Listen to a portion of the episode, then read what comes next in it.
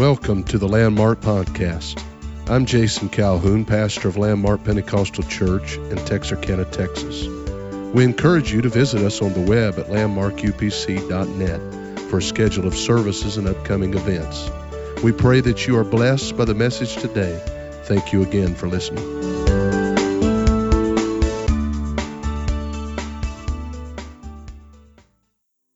Book of Ruth, chapter number 2, and verse 19. I just want to read one verse of scripture there. And her mother in law said unto her, Where hast thou gleaned today? And where wroughtest thou? Blessed be he that did take knowledge of thee.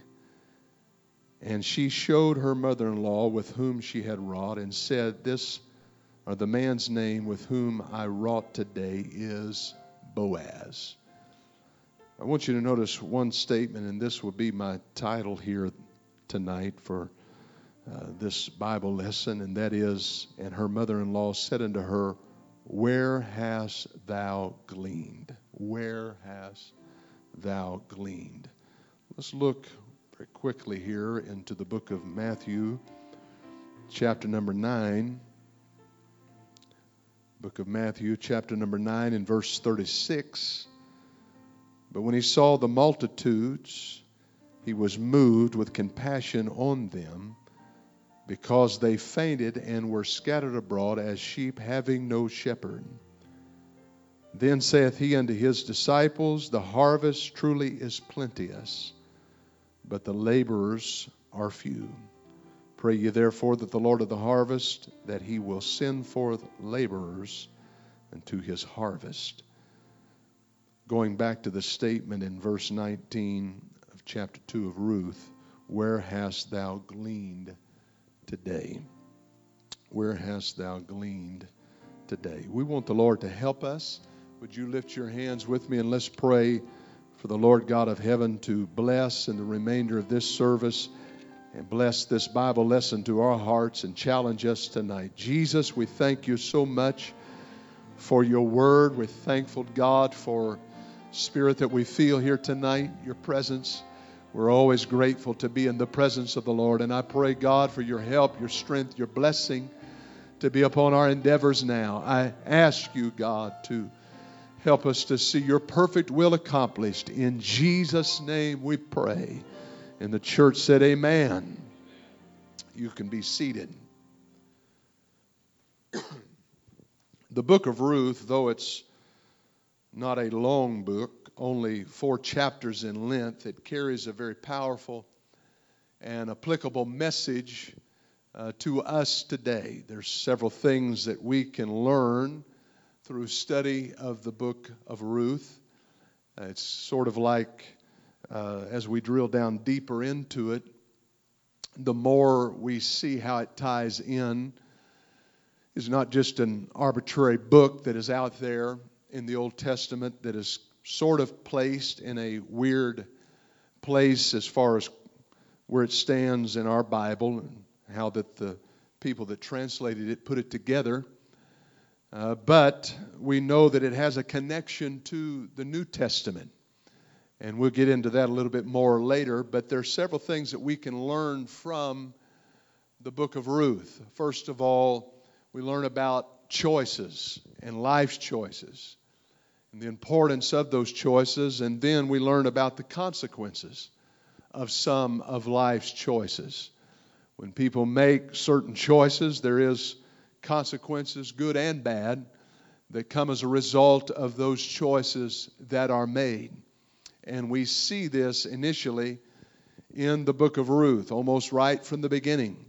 It tells us this story of how that a choice confronted this little family, and they chose uh, a choice that would later have dreadful consequences for them.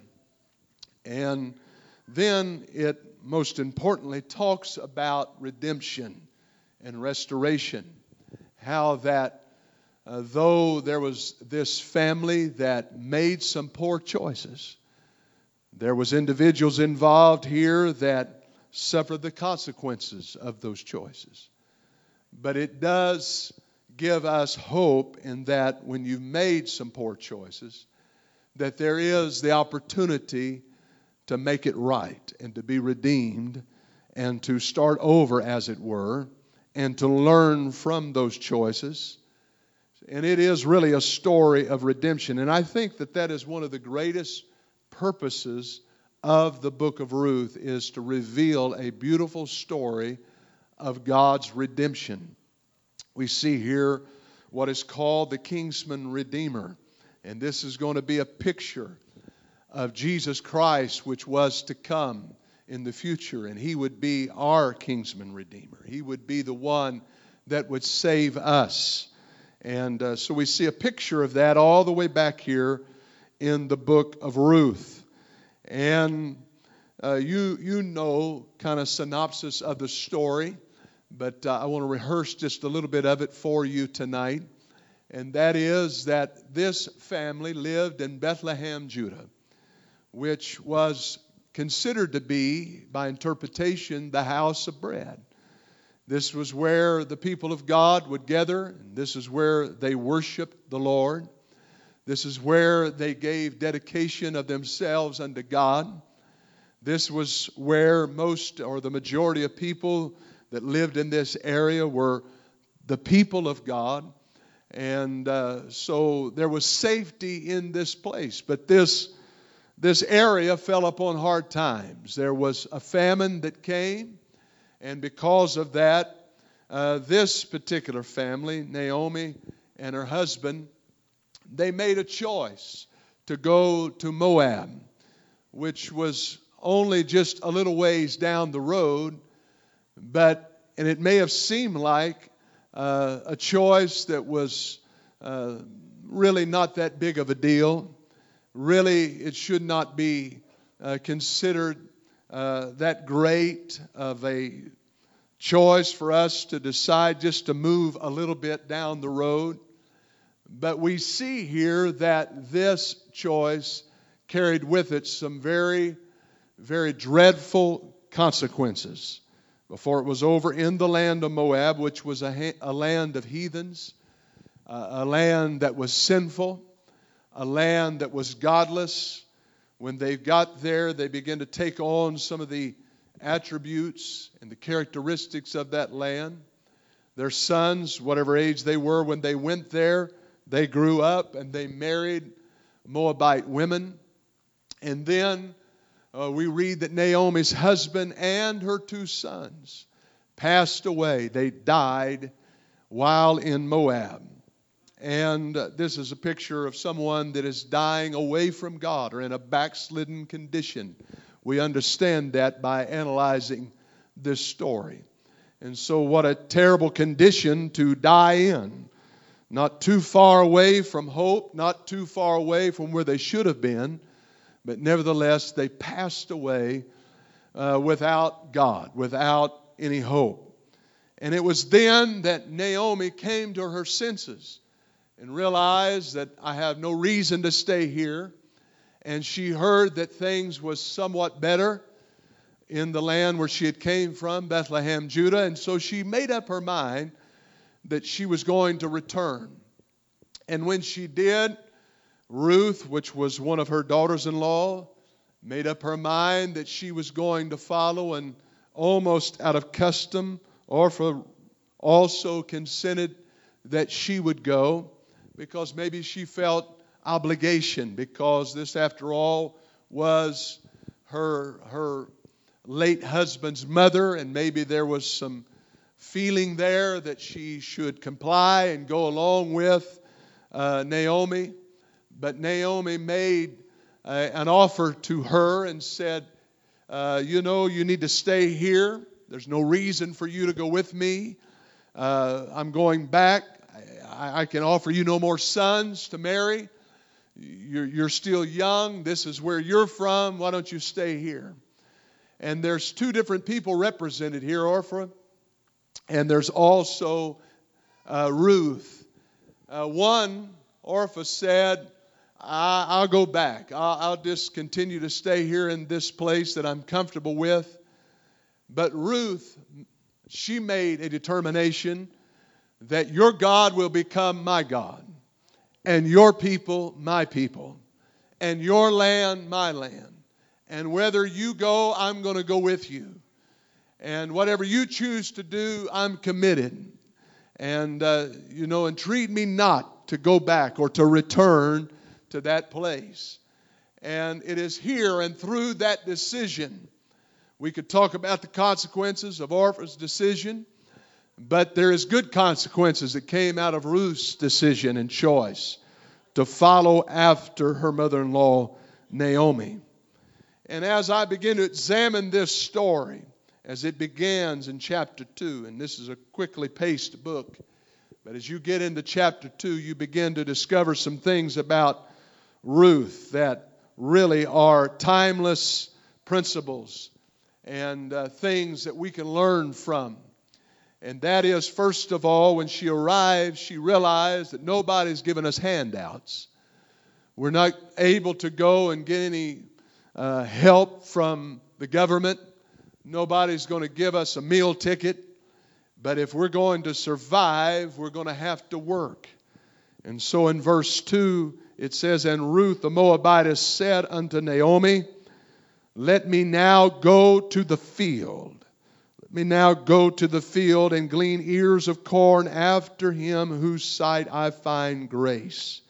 I don't know where. I don't know where I'm going to find what I'm looking for, find the sustenance that is going to sustain us, uh, that is going to help us to survive. I don't know where I'm going to need to go in order to find uh, the ears of corn that I'm pursuing that is going to give us what we need to make it and to feed us because there's nobody giving it to us. We're going to have to work for it. But I'm going to go out and I'm going to search until I do find some place where I can glean. If it's not just but uh, a little bit at a time, but I am going to glean a harvest for you and I so that we can make it, so that we can eat. And so, first of all, with Ruth, we see a willingness, a willingness to work, a willingness to work a willingness to work not just for herself and her own survival, but a willingness to work for someone else, her mother in law. And so, as we look at this, we can see that this is an important thing for you and I, and it's an applicable uh, thing for you and I. That the scripture admonishes us that we need to work while it's yet day. For the night cometh when no man shall be able to work. In other words, we're living in a time that is limited. We're in the end times. Jesus is to come, and I believe he's soon to come. I believe that we're living in what I would term as the last of the end time or the ending of the end time. We know that any time in this entire dispensation would be considered the end time. And I do believe that as you examine the writers of the New Testament, in particular the Apostle Paul and uh, Simon Peter, you'll find that they wrote in such a way that they believed, you can tell by their writing, in the imminent coming of the Lord, that the Lord could come at any moment, in other words. That's why we see these types of verses written Work while it's yet day, for the night cometh when no man is going to be able to work.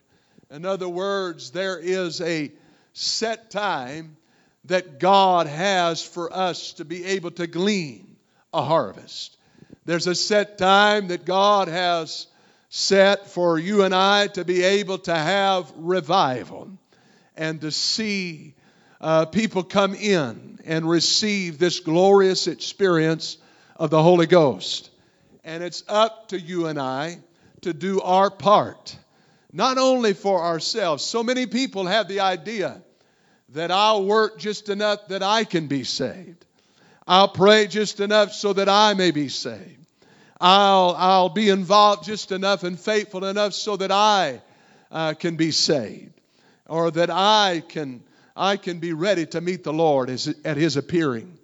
But I want you to notice something about this from the story of, of Ruth, and that is that she was not only concerned for herself, but she was concerned for her family and also the maidens that were there with her that she was gleaning with in the fields. She was concerned for them that we're going to work until we're all satisfied with the amount of sustenance that we need to, to make it and survive and be strong enough, not just to really survive, but to come back and work the next day and uh, be able to, to do what we need to do to make it through this period of time that we're in. And uh, we don't have anybody else to do it for us, but we're going to have to go out and work and get the job done. And I think this is a wonderful example from the Word of God about the need for people of God to be workers in the harvest field. Uh, you know, we cannot exempt ourselves because we say we're too busy. We cannot exempt ourselves because we think that we've reached the age of spiritual maturity, that we're past all of that, or that it does not uh, uh, fall our lot to have to do those things anymore, or we have already put our time in. But I can tell you that your involvement in the harvest is a mandate that has been given to us through the Scripture by Jesus Christ Himself. The Bible tells us that He gave that great commission and a call that is applicable to everybody in this room, young and old. And that is that we be laborers in the harvest field. That is, that we be a witness for God. That we tell others. I'm going to tell this church that when we become focused only internally upon our own needs, our own desires, our own uh, wants in the kingdom of God. And, and church becomes about our little cluster and our, our little family. And it only becomes about us internally and what we need from church and what we desire from church. Well, that becomes a pretty small world. And as a result, there's dis- dysfunction that is introduced into that type of situation. You, you take somebody that has no outward focus, that has no willingness to look beyond themselves and their own need. Uh, many that have studied this, you know, you know that a dysfunctional person is somebody that is consumed with their self, that is consumed with their own needs. They're consumed with just their own desires. They're narcissistic is what the term is, or what is said of them. They're inwardly focused, it's all internal.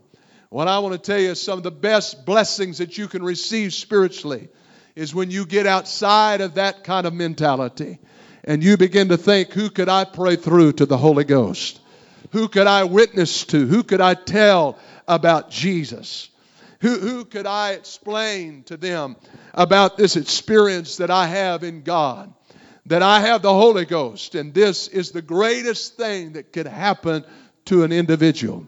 If you become fixated just on your problems and your challenges and what you're facing and what you're going through and the trials of your life, and you cannot look beyond that, I want to tell you, you don't have to look too far to find out everybody's got troubles. Everybody that's living and breathing has challenges. Everybody has situations going on within their family, within their own lives, as far as internally with, with things going on that uh, everybody's had situations that they wish were different. They all have things that have been dealt to them that they wish they had not had to face in their life. And there's things that they've had to overcome as a result of that. Every one of us in this room have made mistakes that we wish that we could overcome are that we hopefully are overcoming, but we wish that we'd have never made those mistakes. And, and uh, we have the weight of, of some of that. And uh, we have to, we have to uh, keep our eyes on Jesus, as the Bible tells us. When we lay aside those weights, we have to focus not on just those problems, but focus on Him that is able to help us with that problem. But as we also begin to reach out to other people and minister to other people, God in His wisdom ministers to us. Praise the Lord. Amen. As we begin to work for God, God begins to bless us and begins to help us. Amen. And we become uh, we become strengthened by that because God enables people that'll work for Him. He'll never He'll never call you to do or put it on your heart to do something that He will not enable you and give you the strength to do it. Praise God. So I encourage you. You say, Well, I've got it bad, and so I just want to recoil. I just want to kind of go into my shell. I, I just want to, uh, really, I just want to, I want to be consumed with this need in my life or focus on it. And when I get uh, over that, or when I overcome this, or when I get over this hurdle, then I, will think about doing something for God. Well, you'll never get over it with that kind of mentality. I hate to burst your bubble. You'll never get over it with that kind of an attitude. The only way to get victory is to totally immerse yourself in the work of the kingdom of God totally be consumed with getting back to the place of prayer and worship and, and the things of God. It's because we drift from those very fundamental things that sometimes uh, all of these other problems and challenges start occurring in our lives. It's really not hard, folks. It's simple. When we keep Him first, amen, when we put Him on the top pedestal, when we make Him a priority in our lives, all of these other things, He said, would be added unto us. That's what the book says. That's what the Bible says. Praise the Lord. And so we, we, we realize right here from the very get go that she had a willingness to work. Verse 3 says, And her hap was to light on a part of the field belonging unto Boaz. She didn't know for certain there was no signs indicating, it doesn't appear that it's that way, that this was in fact Boaz's field. He, he didn't have a name on the gate saying, this is, this is my field, no trespassing, stay out. It wasn't like that. She had on a field, the Bible says, and it just so happened it was the right field to glean in. It was the right place that she needed to be. What does that tell us? Well, it tells us, first of all, something about the God that we serve. That when we have a desire to work for Him, when we have a desire to do something for God, that He will direct our steps, that He will provide uh, us a way to fulfill the purpose that He's called us to. That He will direct us in the way that we need to walk and the places that we need to go. He'll take us to the very place where we can fulfill the will of God for our lives. If we've got a desire, God has a place for us. Now we acknowledge it first starts with desire because you cannot you cannot you cannot give that away. You cannot give that to somebody. Somebody has to have desire for themselves. You've got to stir up some things within yourself to say I need uh, to have a desire to do something for God. And if you don't have a desire to do something for God, I question your experience uh, as far as the Holy Ghost is concerned, because I believe one of the fruits of receiving the gift of the Holy Ghost is that you will first of all want to do something for the kingdom of God. That's just an outgrowth of having the Holy Ghost. Are you trying to say that I never had the Holy Ghost, Pastor, or that I currently don't have the Holy Ghost? I'm telling you that if you've lost your desire to do something for God along the way, then maybe you need to pray back through to the Holy Ghost because when you were a new convert or in the beginning stages of living for God, there was, I promise you, if you had a real experience in God, there was a desire to do something for the Lord. You didn't you weren't content just to be a pew dweller. You were not content just to go through the motions. You didn't come to church just, just to be there and you certainly didn't come just to look around and analyze the situation and pick and, and criticize, but you came to get a hold of God and you wanted to see somebody else experience this great experience of the Holy Ghost. I promise you that's the attitude that you had if you got a real Holy Ghost experience. And so we need to be renewed in that and get back to home base, get back to what's most important, get back to what brought us to this place. Uh, amen. What what what we felt, what we experienced, what we enjoyed when we first come to God, that needs to be stirred up within us again.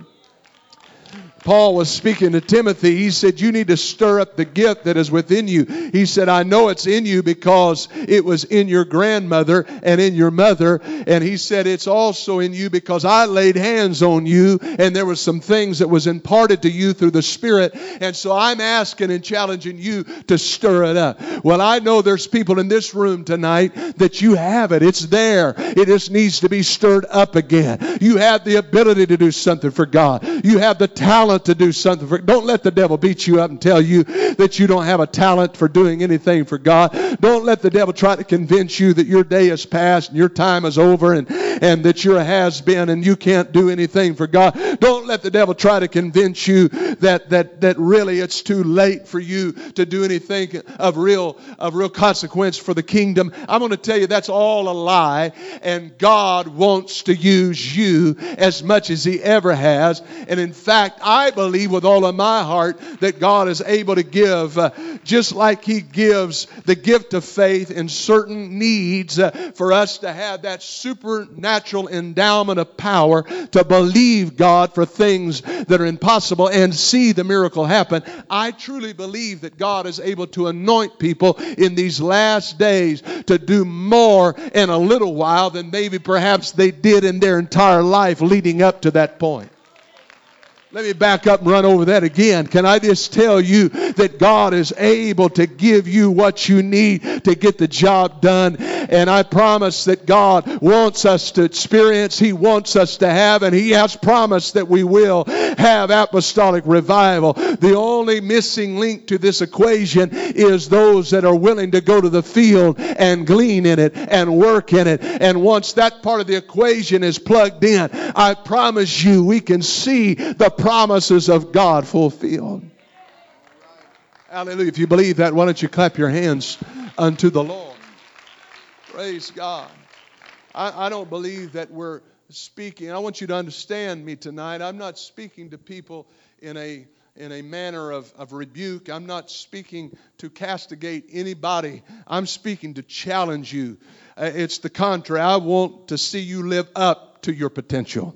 I think the devil has condemned people and pushed people down and said, don't get up, don't do nothing, because if you do, you're liable to be a failure. You'll come up short. Well, I want to tell you something. I'd rather die trying than just to sit idly by, just like those lepers of old that said, Why sit we here till we die? Why sit we here in this place until we perish? We know what the end of this is going to be. We know that we've got a death sentence. We have leprosy on us. And if we just sit here, we know we're either going to starve to death or die first of leprosy. We don't we, we, we know our fate if we just sit here. We, we, we only have hope if we get up and start marching towards that army. What could they do to us that isn't going to happen to us already? If we sit here, we die. If we go over there, uh, you know, we may or may not survive. They may turn on us and kill us. They outnumber us by many, and they're a great army, but we could go down there and God could work for us too. Amen. We know there's nothing in the city for us to go back to. We, we, could, we could hang around the city gate and, and, and wait for somebody to throw something over the wall to feed us and to give us a little substance so we can make it. But, but we know that the city is in famine. They're perishing on the inside of the walls. So we might as well go down to the enemy's camp and take some things away from them. And when they got down there, they realized that the camp had been emptied, but the tables were spread with plenty of food. And they said, You know what? We've got more than enough for ourselves. Let's go back and share it with the city. Let's go tell somebody else about it. I'm going to tell you, we've got more than enough for ourselves here. We've had enough church uh, to save the city of Texarkana. We've seen enough power and anointing and miracles. Uh, we need to get it outside these walls. Uh, we need to get it outside this church plant. We needed to get off this property. We needed to touch people's lives throughout this city. We needed to move upon the hearts of people in other places. Are you willing? Are you willing? Are you willing? Oh, yes. And if you're willing, God will lead you into a place where you'll be successful. So you don't have to worry about that. We a lot of times think, well, I don't know if I'll be successful at that. Well, uh, try it. And if you've got a godly desire to do it, again, if God put that desire in your heart, He's going to help you to be successful. Verse 8 says, And then said Boaz unto Ruth, Hearest thou not, my daughter? Go not to glean in another field. What was he saying there? He said, There's plenty right here. Glean in this field and stay here until you get what you need. You see, the tendency is when we get a little bit of discouragement that comes our way, or, you know, some disappointment that happens, or some kind of contradiction or conflict, we give up. Well, I want to tell you, anytime that you're resisting the kingdom of darkness, anytime you're, in other words, taking away from the devil, you can expect a little bit of conflict. You can expect, a lot of people think conflict is something abnormal, must be doing something wrong, must be out of the will of God. Well, let me just tell you that the devil doesn't bother the people that is his own or that he has control of. If he's neutralized you and paralyzed you as a person, then he's, he's already got you. He's going on to somebody else. But if you're out there doing some damage to the kingdom of darkness, then you can expect a little bit of conflict. You can expect a little bit of resistance. But I would rather have a little resistance than to be in the clutches of the enemy and be a robot of the devil's and just sit idly by and think I'm all right when I'm not all right, and be slowly soothed into a spiritual state of slumber. And, and, and, and God, help us to be shaken up. Help us to be moved on. Help us to be touched. Help the anointing tonight to shake us up and stir us up and help us to realize that we sometimes lose our focus and we allow it become distorted and we get distracted off of it because we're consumed with things that really one moment after the rapture of the church are not going to matter one little bit to us. I promise you, the thing that's going to matter is what you've done for the kingdom of God.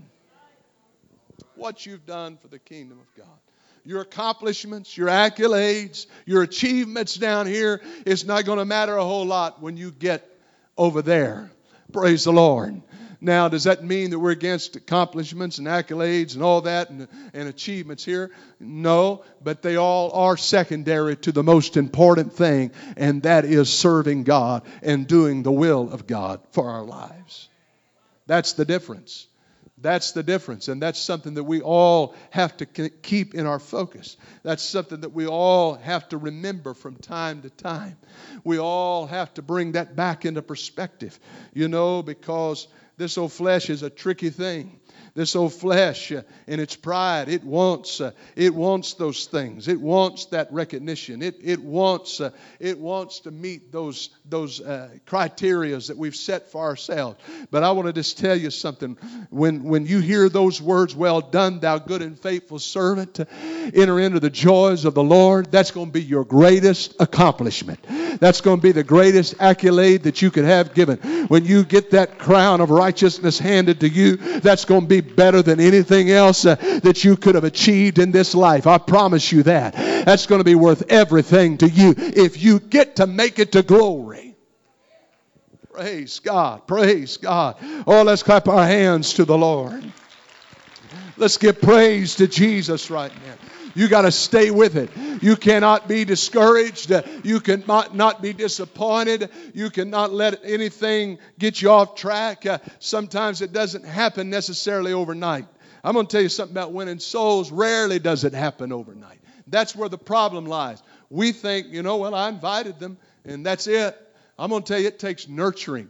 It takes befriending. It takes more than just being nice initially. You got to stay nice and you got to stay patient and you got to pursue sometimes people when they get discouraged and, and they fall out of uh, you know interest and, and things happen along the way that the devil tries to get them off track. And and uh, you know what? People didn't care about them before all of a sudden start speaking into their lives. Uh, you know i've seen children come and and uh, parents didn't care where they was at, what they was doing. They could stay out all night long if they wanted to, and uh, they could be gone and do whatever. And and uh, didn't seem to be any any kind of punishment. Didn't seem to be any kind of recompense for any of that. And then suddenly, when they come to church and get a revelation of truth and are baptized in Jesus' name, they fight them tooth and nail. Makes absolutely no sense to me. But that's just the spirit that is working in this world. I said that's the spirit that is working in this world. That people, amen, they don't even really know what they're being controlled by.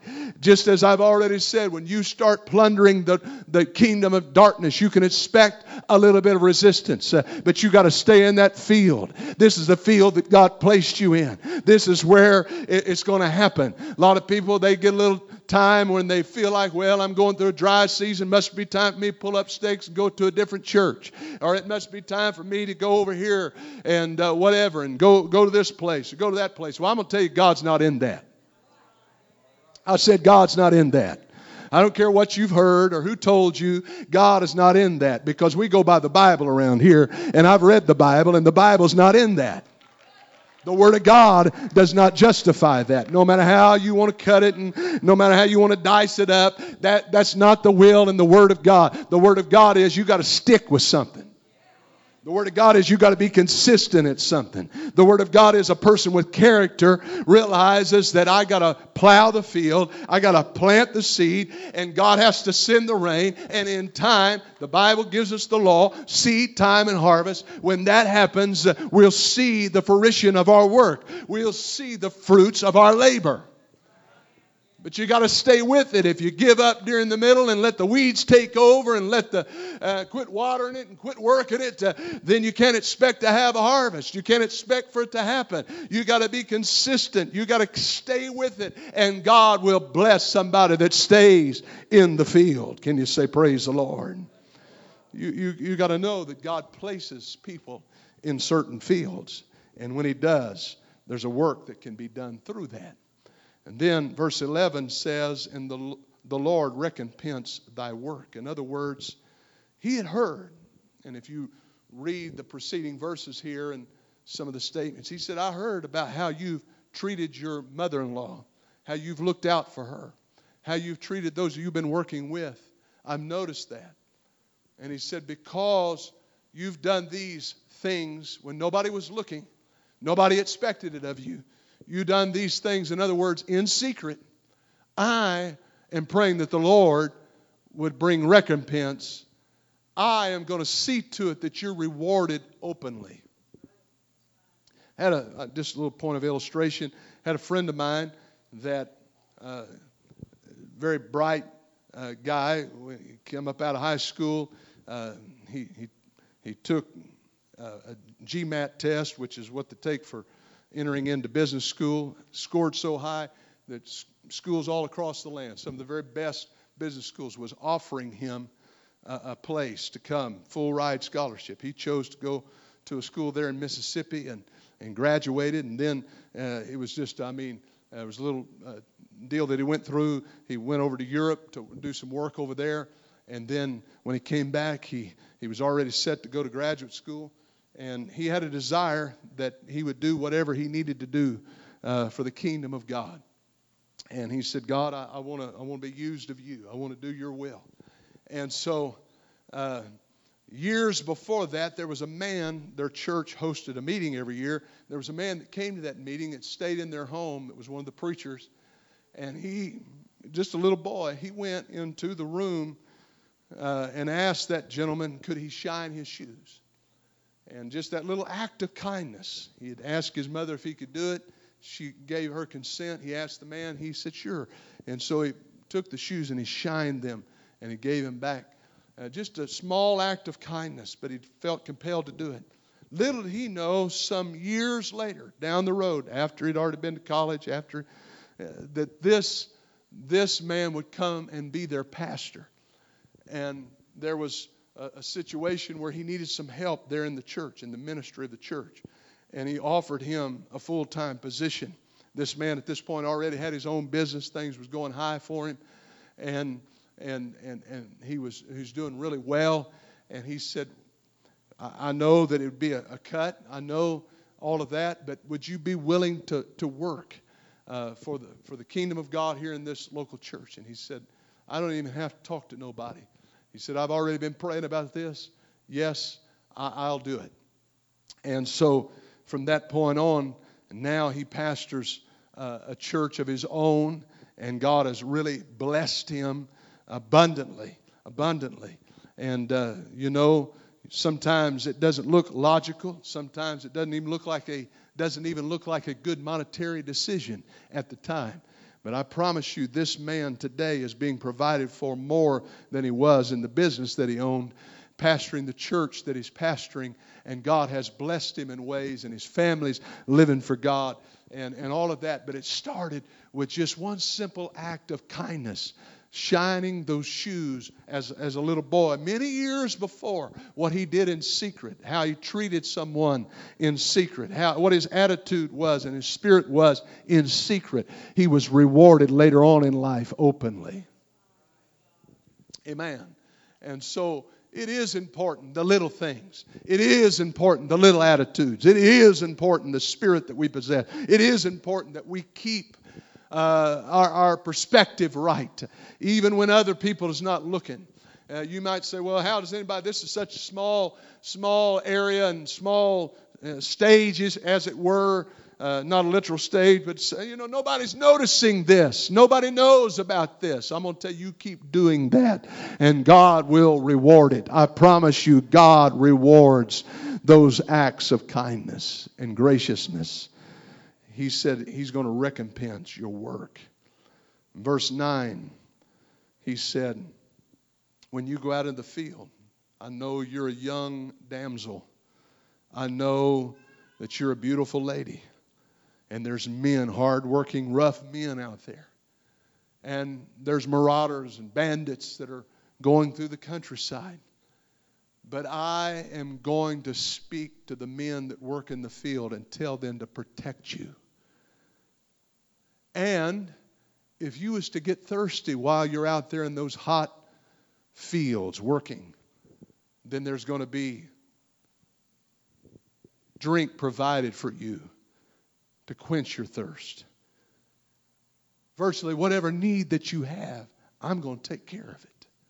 If you'll just work in this field, it's all going to be taken care of. I'm going to tell you, people sometimes they can say, "Well, I want to, I want to protect myself and I want to protect my own. And I don't know if I want people to, you know, get involved. I, you heard the story about how Brother Lambert's mother, uh, when they left to go to become missionaries right here out of Longview, they they went to become missionaries. His mother followed him all. This in the days where you could go out to the um, tarmac and follow him all the way out there, and it was one of those tail dragging planes. And she went out there and grabbed a hold of the the hinder parts of that plane and until the pilot couldn't even take off like he needed to until they pried her loose and pulled her away as she was weeping. And that's the last thing. That's the last thing that he saw outside of the window of that plane before he went to Brazil. And that was before that was before um, cell phones, before email. It was just snail mail and, and, and letters and that kind of stuff. That's the only way you could communicate. And and anyhow, it was years, years that he had that in his mind. That was it was going to be a few years before he would ever see her. Of course, there would be letters, but that was the only form of communication they had. And he he he just said, "I'm going to go do the work of God." And she she was reticent about it, but she let him. She let him. She let him go. I, I want to tell you, you need to let your family members go into the work of God. If you're a wife, be supportive of, of your spouse being open to the will of God and willing to follow in the will of God. I know that's not real popular with everybody, but you know what? He is the head of the house, first of all. He's the priest of the home, first of all. It's not him following you, you need to be following him, first of all. Everybody say amen because that's in the Bible. Praise the Lord. And I can just tell you, when the hand of God is upon someone, you need to be supportive of it. When it's on your children, you need to be supportive of it. More than one parent has messed things up because they wanted to intervene. They think they say, "Well, I don't know. You maybe ought to do this and that and the other. You you may not ought to go go go at spearmen on on on your calling for for God and all of that. I'd rather you do something where you can get a good paying job. And, and, and I know that's necessary if they don't have a call on their life. But I can tell you one thing I'd hate to stand in the way of God's purpose for somebody's life. I'd hate to stand in the way of God's will. Being God will take care of them, God will provide for them, God will open doors that need to be opened. I was thinking just the other day, had my parents did that, we'd be in a lot of trouble because. Uh, we took off evangelizing. I was all of a good 19 years old. You know, you don't have hardly enough sense to get out of the rain when you're 19 years. If you're 19, forgive me. I didn't mean to hurt your feelings, but I'm just telling you, you, you don't hardly have enough sense uh, to be operating a family and out there trying to preach to somebody else at 19 years old. But that's just how it all unfolded. My parents let me go, and you know, from that time to now, I can remember one time that I ever. Uh, borrowed money from my parents, and it was $100, but it may, have, may as well have been $10,000 back then. It was $100, and uh, I can promise you I've paid that $100 back several times since then. But um, they were willing to let me go into the harvest field, let me go and pursue the call of God upon my life. And it takes a lot of courage to do that. But if this word is right, God will take care of you if you do. Can you say, Praise the Lord? Amen. Let's clap our hands unto the Lord. And then, verse 16 says that he spoke to those men and said, Let fall also he said, We're going to make this a little easier. They've showed their willingness to work, they've showed their faithfulness and consistency in coming. Now let fall also some handfuls on purpose. As you're walking by, you just let some handfuls, handfuls of, of corn fall out on the ground and give it to them. Make it easy for them. Help them be able to harvest easy and glean easily. And and I don't know how much it necessarily, how big their hands were. I look at some of the brothers around here at times and got some huge hands, you know. Brother Jay Fields, Brother David Lipscomb. My God, stick my hand in there. I just wonder if I'm, it's going to come back. It's like a bear trap. anyway, one time I was shaking hands with Brother Larry Booker, and so help me, I got hold of two fingers and felt like I had to hold the whole hand. I didn't even have the meat of the hand. I just had to hold two fingers. Shook those two fingers. God bless you. I give you the right hand of fellowship. But man's hands are still limited. But God's hands, the Bible tells us, the prophet said, He measures the waters of the world in the palm of His hands when God and His hands involved in it, when He drops a few handfuls on us, a blessing, it's much greater than what man can do. You can't even compare God's hands to man's hands. You can't even make an accurate comparison. It's not even in the same ballpark. It's not even fair. Amen. When God, we try to do things in our ability and our gifts and our talents, and it only comes, uh, you know, so far. But when God gets involved in it, His hand's bigger than man's hands. You can't limit God. You you can't you can't hold God back when He wants to bless, when He wants to give to somebody, when He wants to help somebody.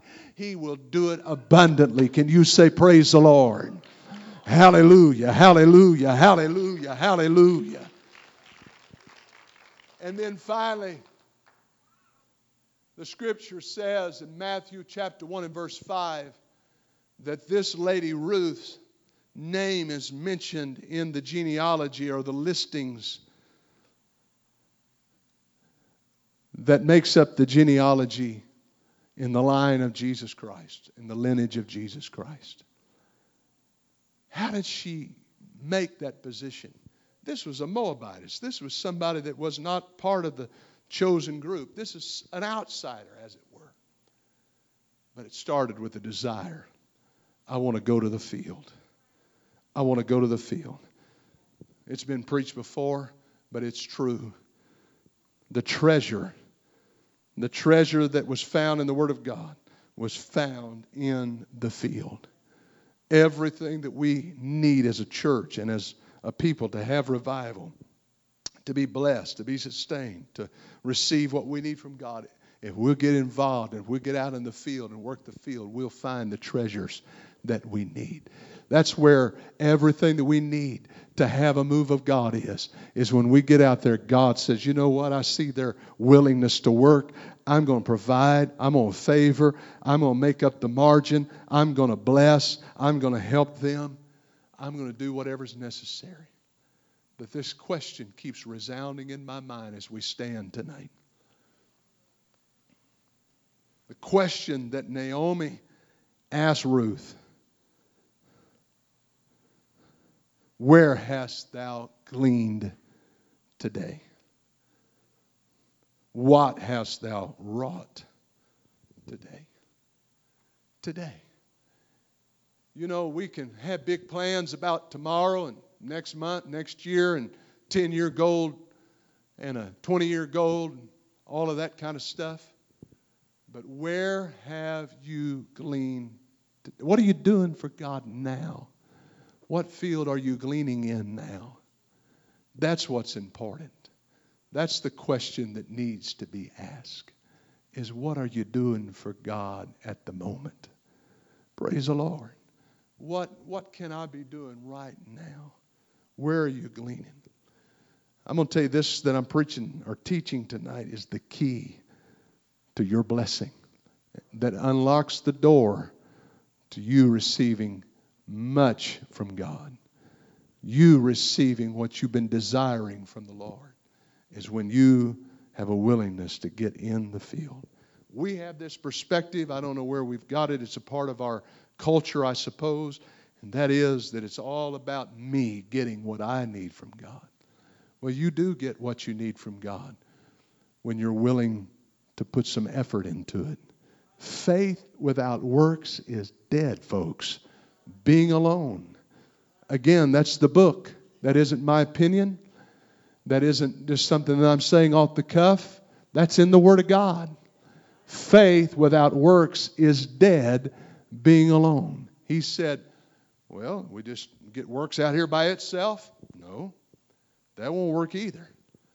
Get faith over here by itself? No, that, that doesn't. He said, If you show me your works, you got to show me some faith with it. You show me your faith, and I'll show you some works with it. But you get them two together, it makes a powerful combination. And there's some things that are opened up and some things that happen when we put those two things together. Why don't we right now lift up our hands to the Lord and pray that the Lord God of heaven would let this word settle upon our hearts. Let it be more than just a little Bible study that rolls off our back like water off a duck's back, but God, help it to get down into the fibers of our spirit. Help it to get a hold of us. Help us to realize our responsibility and our part in this job.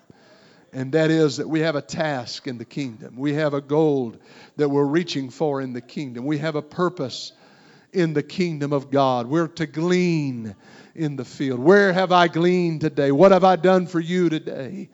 that does not just include what it takes for me to be saved. And, and just about me and self focus. But God, help me. Help me to get beyond just that. Help me to be interested in gathering a harvest. Help me to be interested in reaching people for the cause of God. Help me to be interested in doing more for the Lord. Would you reach to somebody nearby you and let's pray together again? Let's I feel that we need to let this really grip a hold of our hearts. We need to let this become a part of the fiber of our spirit. We don't need to just let it be easily shaken off. But God, stir me up. God, put a burden in my spirit. Help me to be moved as you were moved when you saw the multitude that were drifting aimlessly without a shepherd. Help me to be stirred as you were stirred when you saw souls that were unsaved and that were hurting and dying lost.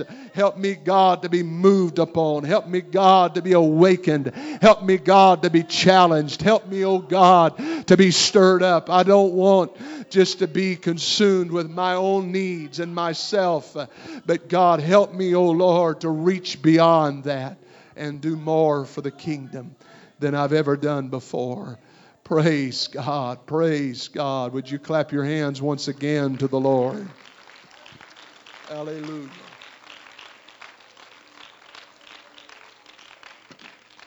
Praise God. I believe that there's people in this room that God is going to issue a call to. You say, called to the preaching ministry, called to the pulpit ministry? No. Somebody's going to hear the call to reach a soul. That's what we're praying for. That's what this pastor desires. That's what I'm hungry to see. Amen. I'm, I'm looking for even myself to get that rekindled to a place that it, that it once was. I used to have such a, so much more of a passion to see people come to God. Help it not to die out because of life and longevity in the church and whatever. I don't want it. You know, multiple things could be we could excuse ourselves through. But I'm going to tell you, God has a work for all of us to do. And again, He wants you to be successful in that work. He isn't going to call you to fall on your face. When you go out, you're going out as an ambassador of Christ. Amen. God bless you. Thank you for hearing the Word of God tonight. Let's apply it to our hearts. Come back this Sunday. We're going to have a great time in the Holy Ghost.